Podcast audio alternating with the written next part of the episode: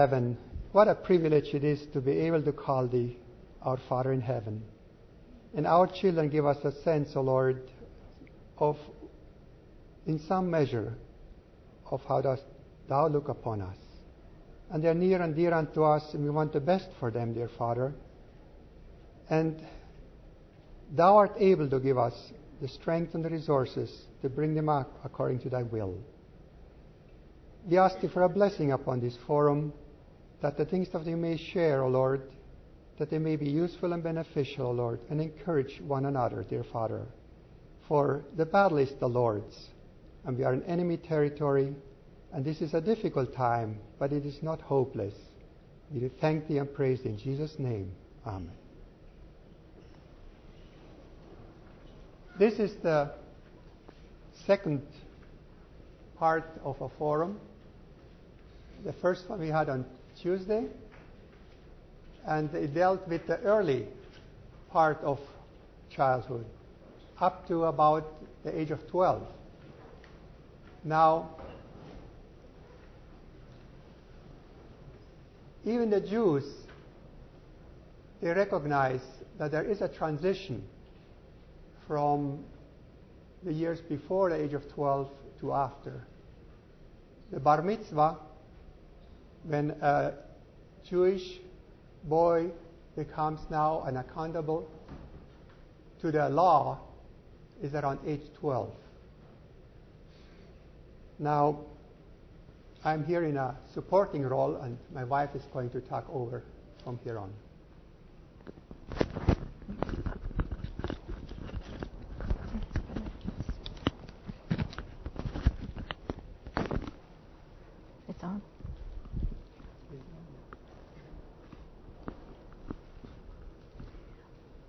I'm going to try to use both mics because this one is just for recording, so I hope everybody can hear me at the back. Is that loud enough? Good.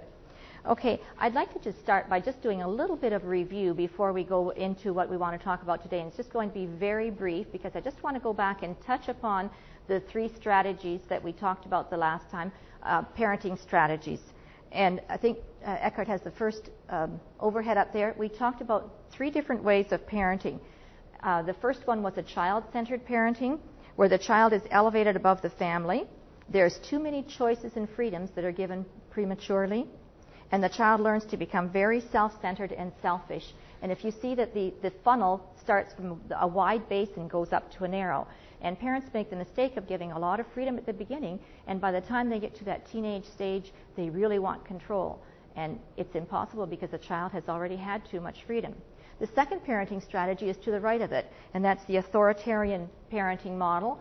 And you'll notice that it's a very narrow funnel. The parent is in full control from the very beginning right to the end. And that's the model that will exasperate a child very quickly because they have the probably the maturity to be able to handle things and we still want to keep that control over them. It's too authoritarian and often has a double standard. The parent requires the child to do these things, but often doesn't do it himself. The third model is the one that we want uh, to be used, or we think should be used by everyone, and it's called the progressive growth um, parenting model. And you can see it starts with a very narrow base from the bottom, and gradually over the years extends up, and where you are giving the child then full control when they become independent and mature enough to handle it. And the tricky part is to know you've got to start off with authority. And as you go through these phases, for example, the first few years, if you have not established uh, your authority and first time obedience from your children, that they are willing to, uh, uh, to obey you in those first few years, then when you get to the next phase, it becomes even more difficult because the child hasn't learned to obey and you're dealing with disobedience and you're dealing with some of the other issues that you'll have to deal with at the next level. So, how well you do each stage it makes a difference in your child as they get older. Okay? Um, we'll go through some phases in this modeling, and the years, you can, or you can go to the words, yeah. Um, there are four basic phases, and I started just to talk quickly about the first one, which is the, the discipline stage up to around age five, where you're going to be establishing your, your authority. Then comes the second phase, which is the 6 to 12, and that's the stage where we ended at pretty much in our last forum talking about those what we call middle years. These are the very crucial years They're the years when a lot of things are happening. You may not see it, they're under the surface. The children are, are developing their own morals, and you have uh, been very instrumental in, in putting those morals into your child. We talked about that conscience. When a child is born, he has a, a clean conscience. He only has that primary conscience, which is his, his knowledge of good and evil. And you are, he comes with a clean slate, uh, and you are putting in all these morals. You are building those into his life. It's like a warehouse. You're, you're stocking it up so that he can use it later on. And these are the years that you're doing it. These are the years that they accept them very readily. And they're done in, in not a teaching situation, but in every situation in your life. Whatever you're doing together, this is where the Deuteronomy verse comes in, where you're teaching them as you're sitting down, as you're standing up. You're sometimes not even aware that they have grasped it. But it's so vital. If you don't do that, then your next phase will be very difficult. And that's what we call the coaching phase from the age 13 when the teenage years start to 19. And, and the child is well into his life by this point. He's already assimilated his values, he's done those things, and now you're only going to be able to start um, influencing them. Control is very difficult anymore. And if you've children at this age, you realize that. They begin to exert their own wishes and their own uh, wants. And you can only from the sidelines coach them and help them to develop. Okay? And then hopefully, if all of those phases have gone well, you should come to the point where at the end of those teenage years, with the maturity that takes place, you should be able to develop a real friendship with your children. This is where the good part comes in. At least that's what I've enjoyed so far, where you get to that stage, they are an adult, and, and especially if they're converted, you really do uh, have a close, close relationship with them. Okay. Uh, we talked about the maturity is so important, and, and, and, it is. And there are four phases that we go through uh, of, for this maturity. Actually, not phases, four different types of maturity. One is the moral maturity, and Eckhart uh, kind of alluded to that when he introduced it, is that even with the Jewish people, they go through that age where they become mature and, and they're accepted. And I think we call it the age of accountability that mature level. And of, and of all the, the types of maturity that we're expecting from our children, this is the first level of maturity that they attain, that moral maturity. So you should be able to have an adult relationship when you connect at that moral level with your child.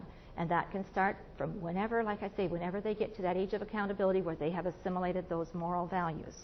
Then we have the legal uh, maturity, which comes at, at age 18 in most places, I would think, and for most things. Then the physical maturity, which usually takes place at between 18 and 21 years of age. Then your social and intellectual maturity, that is determined by the society. Some, some places have a lower age, some places have a higher age, and that's something that's not defined totally. We can help our children grow with moral fortitude, and, and that's the most important task, I think, of parenting is that moral strength because of what they're facing in their world. If we haven't given them that good moral back, backing, the things, the issues that we're going to talk about at this level are going to be very difficult for them to withstand. So those, uh, I always say to parents that if you haven't done a good job up till 12, then you're really going to be in trouble after 12. So those those first few years when they really look up to you, when when you are their hero, when when those things are important, that's when you do all your groundwork. Okay, we're going to just talk on some of the issues that are, are relevant uh, to uh, parenting at this age. And one of the things that we always hear about the minute you hear about teenagers is hormones. That's a scary thing to most people. But people don't realize that hormones are not active at 12, they're already active at age 7. There are changes taking place in your child already by age 7. And I remember with our uh, older one, uh, there was a time when w- the mood swings would happen. They were discouraged. He would come in crying, Nobody likes me. I don't have any friends. And I'm sure you've experienced that with your own. That's already a beginning of those hormonal changes that are taking place. And you, you need to comfort them, and it, it would break your heart sometimes to hear. And you, no matter what you tell them, they won't believe you sometimes that, that they don't have friends. Sometimes it was a fatigue problem, and you'd say to them, you know, you just need a little more rest. You'll be okay tomorrow. You'll see things a little differently. But that's the beginning of this of this um, issue of hormones, and um, that uh, these physical characteristics that are different in the children that does bring stress and anxiety to your child and these are things that we have to be aware of that we have to be empathetic with with our children so that they know that we understand their situation hormones play a significant role in influencing behavior but the real problem is not the hormones and this is what i think we have to understand it's, it's the values the values are becoming.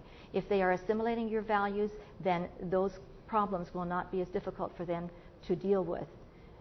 So the hormones, we can't blame everything on that. Okay, let's go to another issue that's uh, quite relevant at the at the teenage level, and that's the peer pressure. We hear an awful lot of talk about that as well.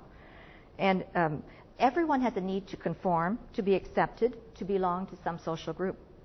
And problems arise when the standard in the home strongly conflicts, conflicts with those of parents and children in our community. That's where the problem will come in. The teens must decide what's more important the approval of their peers or of their parents. And the closer the values between the parents and the teens, the stronger the allegiance is going to be to the parents, and the less you are going to have to deal with those pressures. So that's why I say it's important in the pre years, in those middle years, to establish those strong allegiances to you and your family. And then when those pressures come along, it won't bother them. It, it, it, all hinges on the family identity, and it's a process by which a child first associates with his parents, gains a sense of belonging, and finally pledges their allegiance to the family. Remember this one peer pressure on a child is only as strong as the family identity is weak. I can honestly say that with our children. I mean, we only had two, so it's hard to, to gauge it with somebody who has a larger family. But really, the teenage years came and went without any significant difference other than that I guess we grew a little closer together. Yes, we had a few fender benders along the way, but I think that's that's going to happen. But I can honestly say, really, I didn't notice too much difference. And I think it was because we had established a good relationship with them earlier on. We never encountered an issue of dating. We did encounter a lot of those things that we hear an awful lot of talk about today. We'll go into that in a little bit more detail as we continue. But it doesn't have to be a rebellious teenage situation in your home. And that's the next topic we want to just touch on a little bit is the teenage rebellion and parental rejection. I think this is the outgrowth of some of those other things that we've already talked about. And uh, Again, it's, the rebellion is not the issue, it's the relationship. Relationships are the basis of everything in your, in your parenting. And we'll talk again more about that as we go on. It, it could be to your, due to your parenting style. Maybe you had a child centered approach that you used. Maybe you were too authoritarian and you didn't give up the control when you should have. By the time they hit age 12, your control should be easing up. You should be starting to influence by your uh, just influencing rather than by your control. Uh, I can give you an example. We didn't have any problem, like I say, with the dating and so on throughout the teenage years, but came to the final year of one of our children's years in high school, and all of a sudden the question came up about the prom. Mom, I really need to go. I'm just, I'm just going to go with my friends and so on. And it really bothered me, and I thought, now what do I do? I can't just say no. The child is old enough to be able to make up its own mind. So I really prayed about it and I thought about it and I said to him one morning, he came and he said, I've got to put my money in by tomorrow, Mom. I've got to decide. So I said to him, I said, Do you know what? Five years you've spent in that school and you've given everybody that you know a witness of what you are for those five years. I said, Do you really want to blow it on this one um, activity that the school is, is this one function? And I left it at that he went away and he thought about it. And the next morning, before he headed off to school, he says, Mom, you know what? You're right. I really don't have to go. And that's an example of parenting by influence. Now, maybe it was easier in my situation. Maybe it's not always that cut and dried with everybody else. But that was, that was the influence that I used because I knew he had already accepted our standards. And, and it was easy to just avoid that situation we talked about family and, and family identity, and there are two things that, two types of family structures that we can establish in our homes. And one of them is an independent family structure. And, and this can be represented by people standing in a circle, holding hands, but they're all facing outwards from the circle. And in that situation, when everybody's doing that, yes, you're a family and you appear like a wonderful family from the outside, but your influence can't get to that child if he's facing away from you. And the peer pressures from the outside are pulling him further and further away from you. And you don't have the, the relationship from sibling to sibling or parent to child. And so that type of a family structure will bring you some problems in the teenage years. And they're going to look for their peers for satisfaction for their basic social needs. And they're more sensitive to the, to the groups as well. And they tend to start to reject your family uh, values that you've given. The other type of a family structure is an interdependent family structure. And that's the same idea of people holding hands and forming a circle, but this time the people are facing inwards. And each of you has an interaction with each other. You can have a parent child interaction, you can have a sibling sibling interaction, and you're pulling together. You're not pulling apart. So there are some things that we can do to develop this kind of a family structure in your own home situation. And that will pull you through some of these hard times. The other example is the power of community. And I think that's so important. And I know with us, it started very early when we lived in a little area where there were most of the families on our street all had children about the same time. And it came to the point where they weren't satisfied to stay on the street and play anymore. Now they could get on their bikes and take off. And I began to panic. I don't know where he's going. I don't know what he's doing. I don't know what he's up to. And so your community play, begins to play some influence in your family's uh, situation as well. And um, and and that's what you have to start to develop friendships with people who have the same values as you do. And basically, I think this is where the church comes into play. You may not have too many, but you can at least find a few families. We had in our little church when our children grew up, there weren't really many children, but there was basically two families that our children associated with. One had girls and the other one had boys, and the one lived fairly close to us. So once a week we took them swimming and we met, and those kids that was the highlight of their week, other than the Thursday when we had our church night. And and those were the things that we built in. That was our community. We didn't have much more. But it, it helped them establish that, yeah, our, our, our parents are on the right track because other parents were holding up to that same value and they could see it in their families. And uh, if you get discouraged that there's no one around that you can d- uh, depend on or have that community relationship, I often think of Noah. Where was his community support? He certainly did a good job of parenting because not only did he save his own sons, but the daughters in law were also saved. And to me, that's a real powerful testimony that I can hold on to, even if you seem discouraged, even if you think that there is no one else that thinks like me or that has the same standards. But I think we need to really support our church and, and find our friends there, and especially for our children's sake. So, how do we build a healthy family? That's the next thing that I want to talk about the last forum, I heard some comments afterwards that, oh man, I'm so discouraged by everything that you said because it's so difficult to do and so on. Yes, but, but it, it isn't difficult if we start the right way and if we build right up from the bottom up. And um, we'll come into some other little um, ideas and strategies as well. But to build a family spirit, we need to cultivate a team spirit. And the husband has to be the spiritual leader. And we're going to get to the husband's mandate and some of the things that he's his role is in the family in a little bit, and that will be a repeat also from the first one, but I think it's important. Uh, you need to have that spiritual head. You need, you need that father needs to be there in a supportive role for everybody, in an encouraging role to keep that family identity strong. And you need to, to, to instill a God fearing value system in your children's lives by teaching them. You need that first time obedience. How many of us are guilty, like we talked about in the first form, of that either being a threatening, bribing parent or threatening repeating parent, sorry, or a bribing parent. And we don't bring our children to obedience because we're teaching them by allowing things to happen, by, by them not obeying you, you're teaching them disobedience. You are in sin then if you're doing that because you're teaching that child not to trust your word. And that's what breaks the relationship right from the beginning. Because if you say what you mean and you mean precisely what you say, the child will follow through. It's harder for the parents to be the authority sometimes than it is for the child to obey. So if we remember that, and if we, we stick to what we say, the child will come along.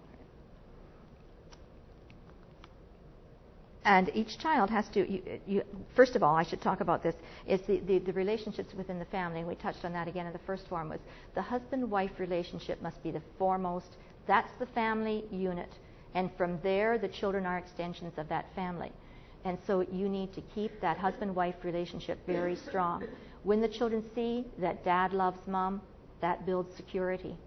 And the children need to see that. You need to to to show them in front of the children that you do love each other by the things that you do. You've also got to give children responsibility. How can they identify with your family if they have no role in that family situation? That's really key. The Amish say that if your child is not an asset by age seven, something's wrong. now, they do things a little stricter and a little firmer than we do.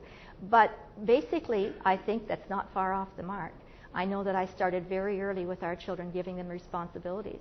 When, when my children were uh, still in elementary school, I went back to work. And that's when I began to, to give out responsibilities to my children. And you know, I worked only half days for many, many years, but it got to the point where my children could put a meal on by the time I got home from work. And it was on most sometimes I would prepare the meat part of it ahead of time and they just had to put it in the oven. But really, and they felt good. In fact, we had some someone from our church doing some work for us for uh, at one time finishing off our basement. And I wasn't home; I was working, and and my older son prepared the meal for them when they were finished that day's work, and and they just couldn't believe it. But these are things that are possible. Uh, I came from a family, I guess, where I started to work very early, and so I, I, look back and I think I learned an awful lot of things. I worked hard when I was a child, but I learned a lot of things from that. And so I think the children can too learn a lot of things from those responsibilities you give them. We're going to just go into the into the instruction um, method now that we talked about earlier and the other uh, one as well, but there's a little different application for it. Uh, the skills chart, the, the, instructions, and how to how to teach them, uh, be a moral example. Yes. Moral uh, moral instruction, and sometimes I think people, uh, parents make this mistake too. You you want to teach when the problem arises, but that's not what Deuteronomy says. Deuteronomy says you should be teaching diligently all the time, and your teaching is going to be much more effective if you do it in non-conflict situations. That's where the teaching is taking place. And, and you teach your children by correcting, admonishing, warning, rebuking, and encouraging. And, and I want to say something that at the beginning when you're teaching, it's a, it's a restrictive type of training that you're doing. It's no, no, and you're teaching them that way. But as soon as you've got that, that first time obedience under control when they're very small, then you need to switch over to an encouraging. I'm not sure if you're aware that you need, for every negative comment that you make to, some, to your child, you need to have four encouraging comments to counteract the effect of that negative. And I know we're all guilty, and, and I was guilty of not encouraging my children enough as well when they were younger. But it makes such a difference. And in those years between 6 to 12, they want to please you. They want to do things. I remember one incident when it happened to be Valentine's Day and we had gone out for dinner with friends of ours. When I came back, the older one, along with the younger one, had made a crepe cake out of crepes, all stacked up with filling between, and he had put some hearts on top, and he had decorated it all up for us as a surprise when we got home. These are the things that you can get your children to do during those years because they really look up to you. They really want to please you. And if you give them encouragement, wow, they'll go even further and they'll do a lot more for you. So remember that. And we'll notice in this instruction chart that on that chart, like on the other one, there isn't a place for spanking. That should have been done and completed by this age. Now we're getting into, uh, with the instruction, there are two things that we instruct the skills and the talents, which is the same as the other one, and then we have behavior that we're going to deal with. The skills and the talents we are training in a different way than we do behavior. Skills and talents you're doing through goal incentives, through rewards. It, this is a skill that they're learning to do. So you want to encourage them to get better by building in some incentive, not necessarily at the beginning, but as they're going along, encourage them and say, You're doing so well, I think you need a reward for this or that. And then the behavior is a little different. To correct behavior, again, we have two two types of, of behavior that we call it teenishness is the same as childishness. That's, that's the, the things that are not um, intentional. They're doing them because just they're a teen. These are things that, that are going to happen. There has to be some consequences. You've got to admonish. You've got to give them a related consequence. And usually the consequences will relate to something to deal with a property, piece of something that belongs to whoever, a, a responsibility or a privilege. You can take away a privilege, you can give them an extra responsibility, or you might uh, remove a, a, something that belongs to them, like a bike or a baseball glove or whatever it happens to be. Then the other type of correction that we need to do is the foolishness. And this is where it talks about uh, in the Bible, training the foolishness from the heart of the child. This is the defiant disobedience. And this is the area that we need to work on. And some of the ways we correct that, that behavior, first of all, is by encouragement. We really need to encourage our children at this level. Types of encouragement, of course, verbal is a big one. They like to hear words of encouragement. Physical encouragement, a tap on the shoulder, a hug, whatever. And appreciation. And that's done by a little gift here and there and uh, an act of service. You might find that they didn't have time to do something at home, and so you do it. And you don't make a big deal out of it. But you just go up to the child and say, Well, I know you're very busy with your schedule, and you've done such a good job for me here and here. I, I did this little thing for you.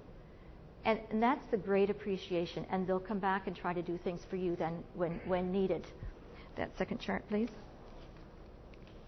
Now, we have to remember with the foolishness, there are two types of rebellion uh, that we uh, need to deal with. One is an active rebellion where they're outright defiant and they show you, but the other one is a passive type of rebellion where they they are not obeying and you don't really notice it. Sometimes they just ignore or they'll do something else to replace it thinking they can do good, but you really have to bring them to that point of obedience because even if it is um, something that is passive, it's going to come back later and you're going to have to deal with it in a more open form perhaps. when you, when you correct, there are three levels of, of correction here that we're going to use. And oh, first of all, I'll just talk about some of the things that you're considering when you're correcting this foolishness. The punishment, first of all, has to, hit, has to equal the crime. If you're punishing them way above what needs to be punished, you're going to exasperate your child very quickly. They're going to become bitter. They're going to start to rebel when you ask them to do other things. And you have to look at the frequency of the offense. If it's something that's being repeated over and over by the child, you know you've got to deal with it before it gets out of hand. And um, you have to look at the, the overall characterization of his behavior. Is this something that he would normally be doing, or is just this something that happened perhaps a one time thing? So the punishment will not be as severe as, as it would be in other cases. And of course, the context of the moment this could be happening in a situation where you may not be at home. He may be acting out because of another situation. So all of that has to be taken into consideration. And again, there are the levels of offense. One is the where you're going to admonish them, you're going to warn them. If this happens again, you'll have to take action. And that leads to the second level where there is an action. And this is the time when people should use that time out for that at this level. When, for example, if a, if a younger child would be running around and you warn them, you're going to get hurt, you're going to get hurt, and you can see it escalating, and you know something's going to happen, you need to stop it before you have to get to the final stage. And so you say, you know what? You need to take time out, sit down for a little bit and think about what you're doing. Think about what, what is going to happen if you continue. And then if it does continue, of course, you've got to have the applied consequences where you're going to have to do something. And most of the the types of consequences will be a natural consequences that follows from what if they've if they've um, done something, it will be a natural outflow from that, or something that's logical that you've thought up, uh, and it has to again fit the crime, a loss of a privilege, and the other thing that's very important is the restitution. Even if it was an accident, if they've broken something that belongs to someone else, it needs to be restored. And then when, when this whole um, correction process is finished, the child there should be some repentance, there should be some restoration, there should be some restitution, and then there should be forgiveness. And, and one thing in my reading as I was preparing for this, uh, I never thought of it before, but where it says, you know, it's so easy to go up to someone and say, I'm sorry. But teach your children to say, Forgive me. I made a mistake. That's to recognize the motive of the heart. That takes a lot more that happened to me just recently. I said something to someone without thinking. I felt so bad, and I got home from church and I got on the email and I emailed that person and I remembered what I'd learned. And I had, you know what? It took a lot more to say, "Forgive me. I really shouldn't have said what I did." And and so that teaches the child too that they have to recognize what's going on in their heart. the other big area that we want to talk about is um, the communication, and that's so important with the teens. You're going to be communicating with them in a different way than what you did with your younger children. We talked about building up that climate of trust. They have to know that they can trust you and feel secure, and that they can come to you openly and honestly. Now, there's something, again, that I, I, really didn't realize. I mean, I may have known it, but I didn't think about it. When you're communicating with boys, they like to be communicated with in an indirect conversation. Father and son are out washing the car, and they have the most uh, in depth discussion. They're going for a walk, they're going for a bike ride.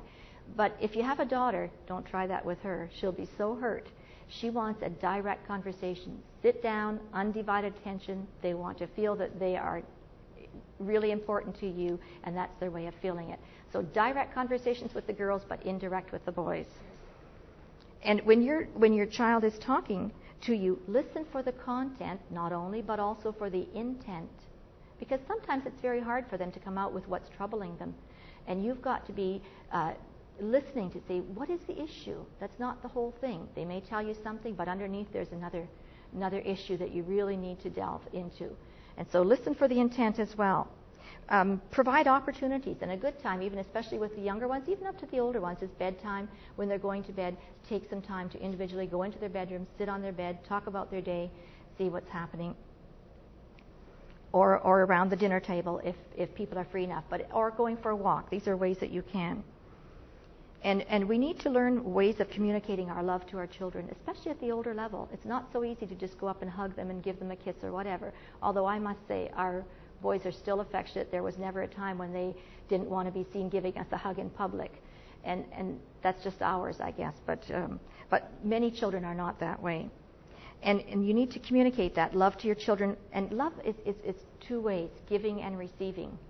Giving is the action, receiving is the feeling. And I'm not sure if you've, if you've um, heard talk of the five languages of love, where uh, there are five different ways that love can be expressed, and everybody has one primary language. And if you aren't meeting that child on their primary love language, then they feel they're not being loved. So there are five ways. Encouraging words is one, a gift giving, uh, acts of service, uh, physical close, uh, touch and closeness, and quality time. And as I was preparing for this, our family got all involved in this whole uh, parenting thing, and we've been talking parenting for months. And I really honestly had to go back and talk to my children and ask for, for, for forgiveness where I had failed them in their parenting when I started this because I thought, how can I stand up there and talk if I've made those mistakes? And so, and, and I interviewed both of mine, and we talked about it. And I asked them what things that um, were that they would have improved if they could have on our parenting, and they were open enough and honest to, to talk about it and um, it, it brings you closer. But you have to find out, and, and I've done the same thing with our children, finding out what is their primary uh, love language. If you know it's just a, a little gift or somewhere along the line, and you know that that makes them feel good, then you do that. And it doesn't have to be much, a little thing. One of ours, he, he enjoys that. And so often I come home, oh, I thought about you. I brought you this or I brought you that. And it makes them feel loved. So look for ways that you know they appreciate or their language of love. Okay, we've got a whole list, and I'm not sure if I'm going to go into all of those. I think you can read them pretty much. But one thing I do want to bring out from this is that to teens and even the middle years, 6 to 12, to them, love equals time.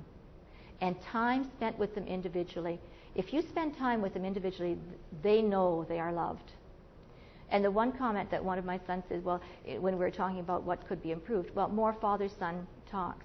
Well, it just so happened that they had a trip planned for camping. They had a whole week together. So this was a prime opportunity then to have some more of those father son talks.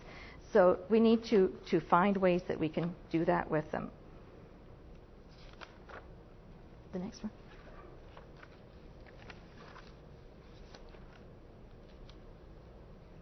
and I think maybe as he's finding, putting up the next one, is that uh, we also need to, to talk about um, our example and being a consistent role model. That's so important for them. And acknowledging our own mistakes. We'll, we'll talk about that in a little bit more depth in a minute.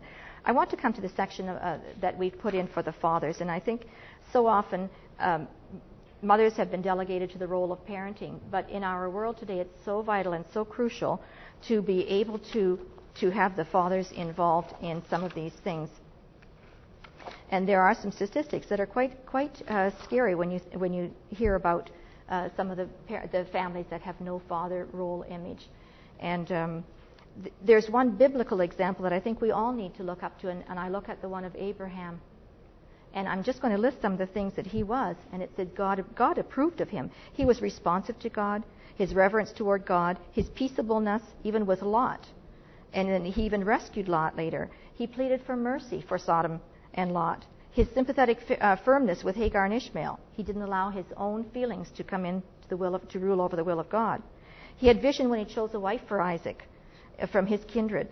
And his commitment to God, even when he had to sacrifice Isaac. And the one that I think of is what a strong father son relationship he had when he had to sacrifice his son. You don't hear his son asking, Why, Dad? His son went right along with it. And that to me shows that he really had a relationship with his son. There are three levels uh, that a, a, father can attain. One is, uh, and, and uh, it's said that most of them don't attain the third level. The one is the biological father. Well, everybody is that. Then there's the provider of, this, of, of sustenance that you bring, provide for your family. But the third one is the relational commitment. And this is the part that's sadly lacking in our world these days is that the fathers are too busy often to, to have a committed relationship with their children and with their families. I'm just going to run down some of the things that, that uh, a, a, father needs to, to do in order to help that uh, situation. And I guess the one that isn't really on there, but it's understood, is to be the spiritual head of the home. That's your first mandate. And even if you think your wife has some spiritual capabilities and, and can do all those things, you need to take your place as that role and head of the home. And I, I think of that relationship at home should be like a president and a vice president. The president is totally in charge. But when he hands over the authority because he's not there, then the wife has to be knowledgeable about all those things that, and, and be a, a, a trusted partner in that relationship. But you have to be the head, the father. You need to cultivate a, a sense of family identity. That's the father's role. He's going to be doing that. And, and that makes your, your family more loyal to you when, they, when there is that sense of identity, when they realize that, that you can be trusted, that, you're, that you accept the family and you, you verbalize a commitment to it. Demonstrate an ongoing love for your wife. That's important. And some people advocate that when you come home from work, it's not your children first, it's your wife first. You need to go and spend some time with her. They call it uh, what they call it couch time. Sit on the Chesterfield in front of your children, whatever else is going on, and just spend some time together first. The children will see that, realize that you have a commitment to your to your spouse first, and then to the to them afterwards, and it makes them much more secure. Uh, understand your child's private world. We all live in a in a, a public, private, and a personal world, and often we don't get into our children's private worlds especially if they t- tend to be quiet and, and they hold a lot in. And so there will be those rare moments when they'll share an insight, a discovery, uh, a feeling with you, and you need to be there to experience that because those are the precious moments in your child's in your life. Give your children children the freedom to fail. Somehow, uh, the acceptance of failure by fathers is a big thing with children, and maybe because they feel your standard is high and if they fail you, they, they've failed, they have no, no sense of worth. So you've got to give them room to be able to fail. And from those failures come the successes. And as long as they realize you accept their failures, they're fine. Encourage your child. And that's, uh, you can be a real source of, of encouragement for them. Guard your tongue and your tone. So often, children become excited, they come in, they rush in, they want to tell you something, and just by the tone of your voice, you can deflate that balloon in two seconds flat. And believe me, the next time they won't be so keen and ready to come and share some of those excitements with you. Routinely embrace your child. This is so important. Even at the middle, teenage, all the way up, they need a, a, routine hug, just a, a feeling of closeness, especially with the father and the daughters especially, because if they don't get it from you, fathers, they're going to look in the wrong places. And the other thing with sons, fathers, it's so important because you give them their masculine identity. And if they can't identify with you, if they can't relate to you, then their feelings of masculinity also are having some difficulties. They are having trouble sorting, sorting those things out. And of course, you need to build trust on God's word, and that's our most important thing: is to teach these these children uh, the, the trusting, long-lasting relationships. There's a, a book out by uh, um, James Dobson called "Bringing Up Boys." And I read through that, and I recommend it highly to whoever has boys.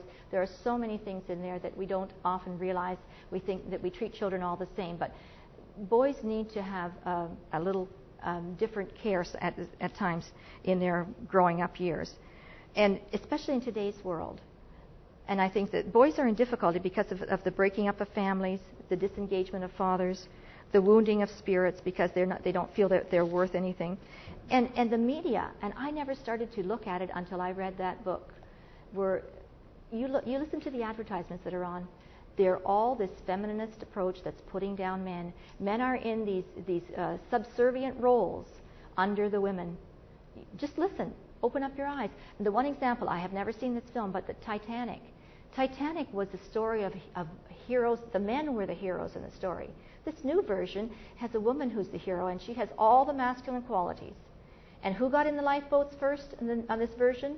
Not the women and children.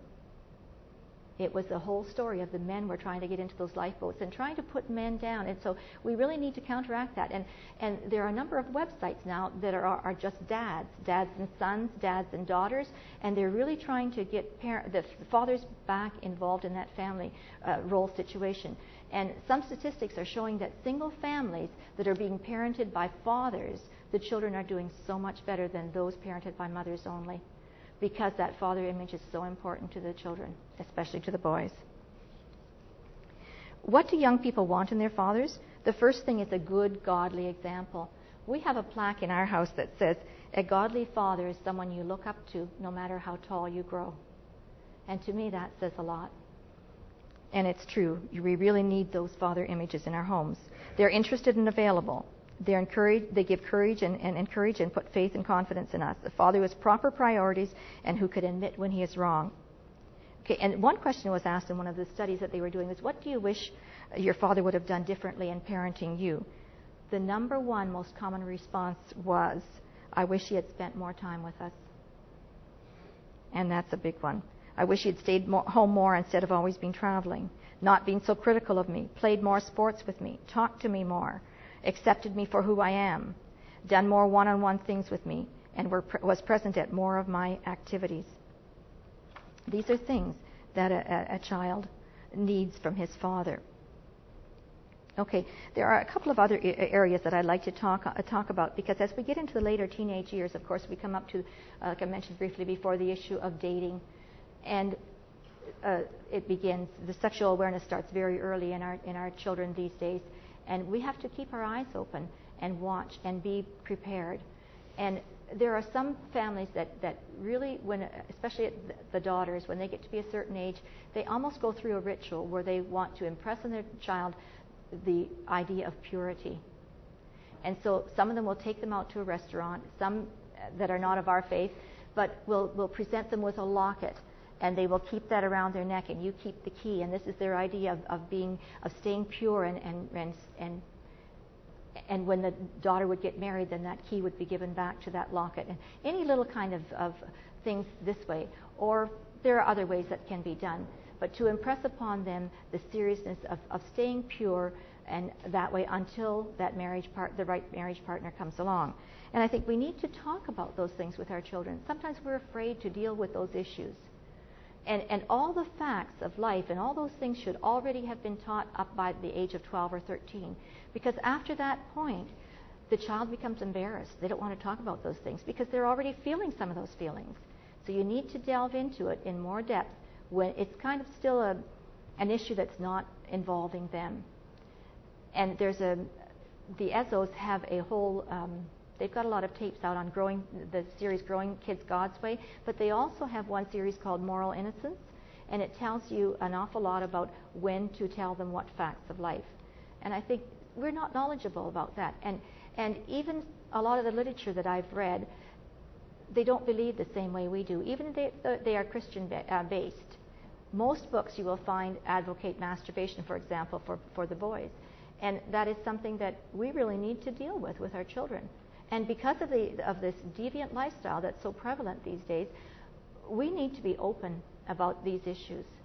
And, and um, there's just a few points that I wanted to bring out about the purity that we need to, to establish that with them. And, and we talk about relationships, and, and when they are involved with someone else, it is an intimate relationship, and it ends up that there's probably mutual admiration, and the relationship can be broken along the way. And if it is broken, and they see another person with that person that they were involved with, they, they get a feeling of, of betrayal. And this betrayal ends into a feeling of their loss of self worth. So, even from that point, to say to a child, you know, it's important that you don't get involved in these things. Look at what it's going to do to you. Your self worth is going to go down. The other one is their self confidence. And, and that's intended to, to, to blossom, the self confidence, in, in an intimate relationship over the years. And, and if these situations go from one to the other to the other person, how can that develop? The other is the issue is of health, and and um, the diseases that come with it, and those are there for life. You build up antibodies in your in your body, and that's there, and that's revealed on any blood test later on. So these are things that are serious issues, and you need to make the child aware of those things.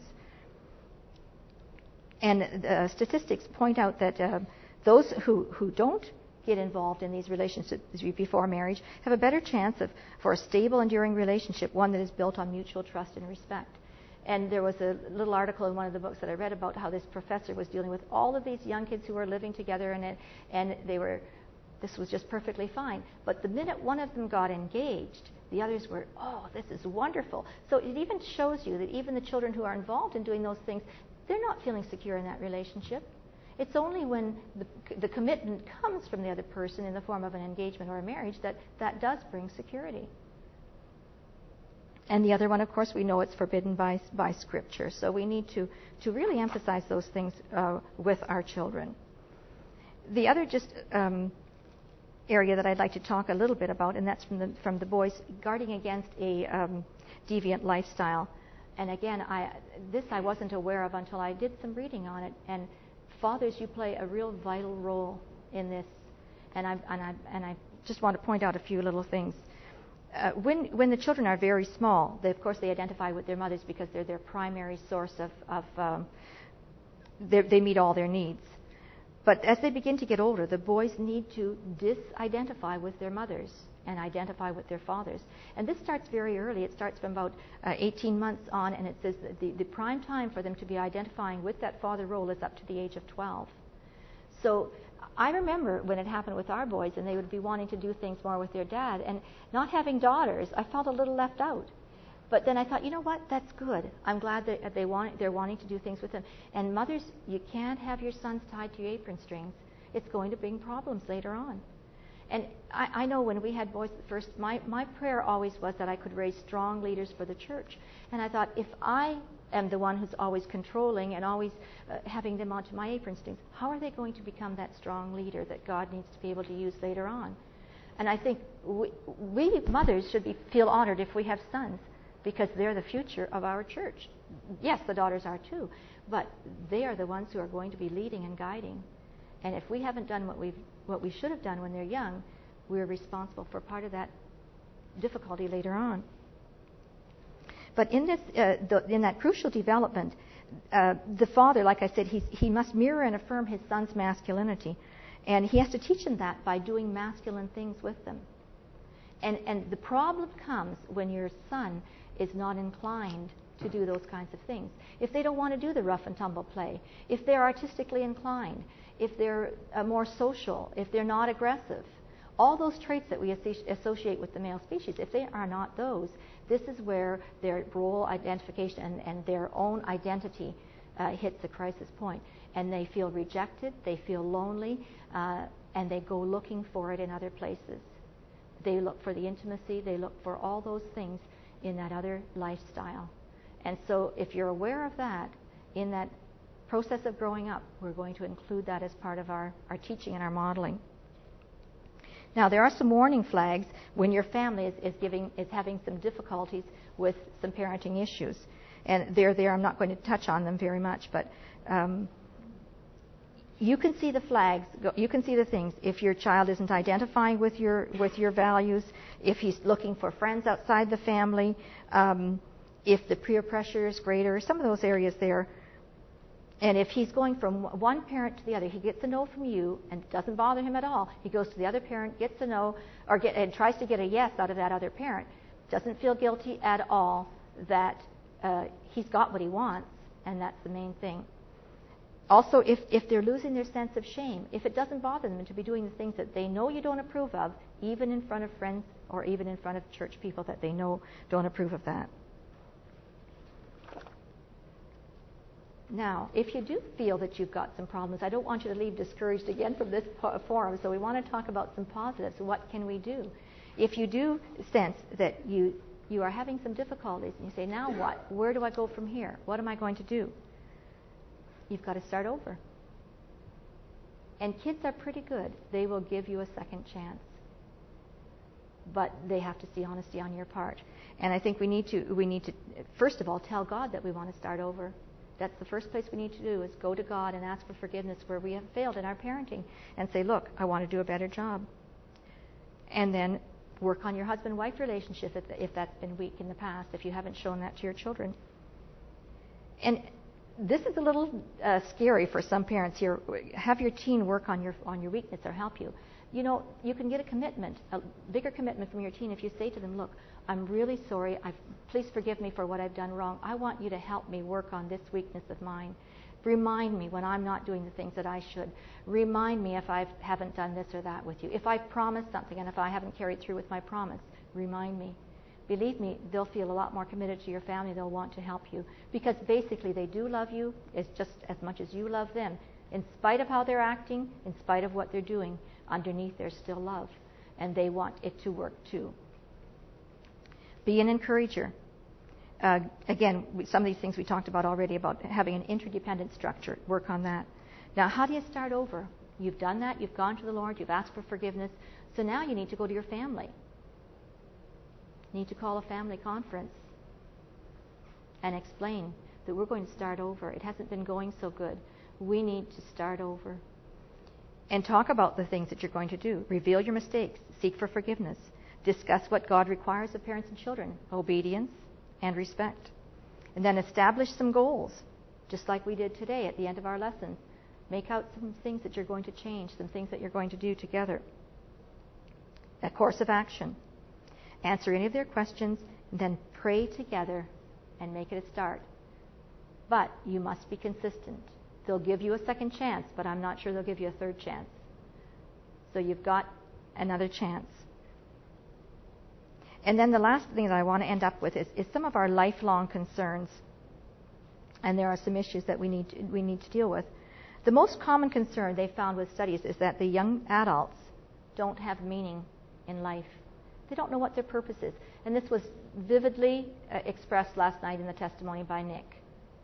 He had no purpose for life. He doesn't feel like he's worth anything. And this is the biggest issue your teenagers are going through right now is what am I here for? What am I doing? And I think if, if we can help them establish a purpose and show them and, and, and help them work on it so that they can, they can also realize that. And uh, there's something, you know, to keep in mind. Spend your life on something that will outlast it as a parent. You know, what can we take with us to heaven? Only our children, nothing else. So that should be our prime concern. That should be what we're working on. And knowing you've led your, your children to the Lord, uh, that will be with them, and that you will be with them in eternity, will outrank every other achievement that you that you've done in this world. And then as they get older, and we're at that stage right now, you need to let them live their own life, even if they're living it in your home. Yes, there are rules and there are things you still abide by in the home and in the family, but you've got to let go. And, and even if they have to fail in some areas, you have to let them perhaps fail in order to learn from that. Pray for them daily. Some people set a certain hour aside every day to pray just for their children. Some people fast one day out of the week just for their children. Something that's easily, easily done. We need to talk about some of these everyday issues that they're dealing with. Talk about dating before it even happens. Talk about how you feel about it. There are some good books. There's one here, I Kiss Dating Goodbye, that you can recommend for the children to, to read even on their own. And it will back up what you're saying, it will give them the same ideas. Uh, talk about their choice of career. Don't leave it all up to the child. They need your input. What college are you going to go to? And we had an awful lot of discussion about that. And, and we kind of maybe had to learn that was one of the glitches that came along in, in, in our situation was the career choice. And, and my son went through quite a, a trial because this is one area where I felt that I didn't deal according to my convictions, maybe, and maybe we could have spared him some heartache but we've weathered it through, and thank the Lord, it's it's come to a point where he's accepted that yes, that wasn't the, maybe a good career choice for him, and he's now the Lord has led him into another area that he can deal with in a, a, a little better. And so these are the things that we can we can help our, our our teens with, but we need to communicate. Teens don't like to be uh, questioned and bombarded with a number of, of questions. And so we need to come around in a way of, of just bringing it out in just a, oh, I've observed, or I've seen that you're doing this or that, instead of asking them, how was your day today? That you're going to get a shrug or a no or a yes, and that's about it. But you need to find ways that you can, you can communicate with them just through talk and not the questioning. Uh, we could go on into other things. And there's one uh, last thing that we need to start early in our children's uh, uh, lives too. And I've been doing this lately, praying that the right that they would come to the right marriage partner, that they would choose the right one, and that starts early on. You know, if you've got a good relationship with your family, it only takes someone else to come in and disrupt that whole family situation. And I'm really praying earnestly and sincerely that God would lead my boys to the, or our boys, to the right person that it would just expand our family to the point where it, it could be joy always, even though that they're not in our homes and they're not with us anymore. There's just a couple of final comments that I want to end up with because I want I know we're running out of time and I just want to leave a, maybe time for a couple of questions if possible uh, one thing it says it takes strong marriages to build strong families. It takes strong families to build strong people. It takes strong people to build a strong church. So, like Brother Bob said the other evening, it all goes back to the family. And you know what? If we don't do our job, we can complain to the elders, we can complain to anybody else after that. It, it won't do much good because we have failed. Just a couple comments. I hope that you've seen, or I hope that you can realize the job of parenting is an awesome responsibility. It's a colossal ambition, but we have the resources of heaven at our disposal. Wisdom is given upon request. Love is the only commandment. Self, our greatest enemy. The Bible, our only educational resource. The Holy Spirit, our comforter. And the blood of Christ, our only hope. Let us run the race that is set before us, for as much as you know that your labor in the Lord is not in vain. And I think every trial that you go through and everything that you do as a parent comes back to that. It's not in vain. Thank you. And if there are any comments or questions, I know our time is over, but we'll take any comments, or if you want to stay behind for a minute and talk to us, that's fine too. I hope I haven't thrown too much at you.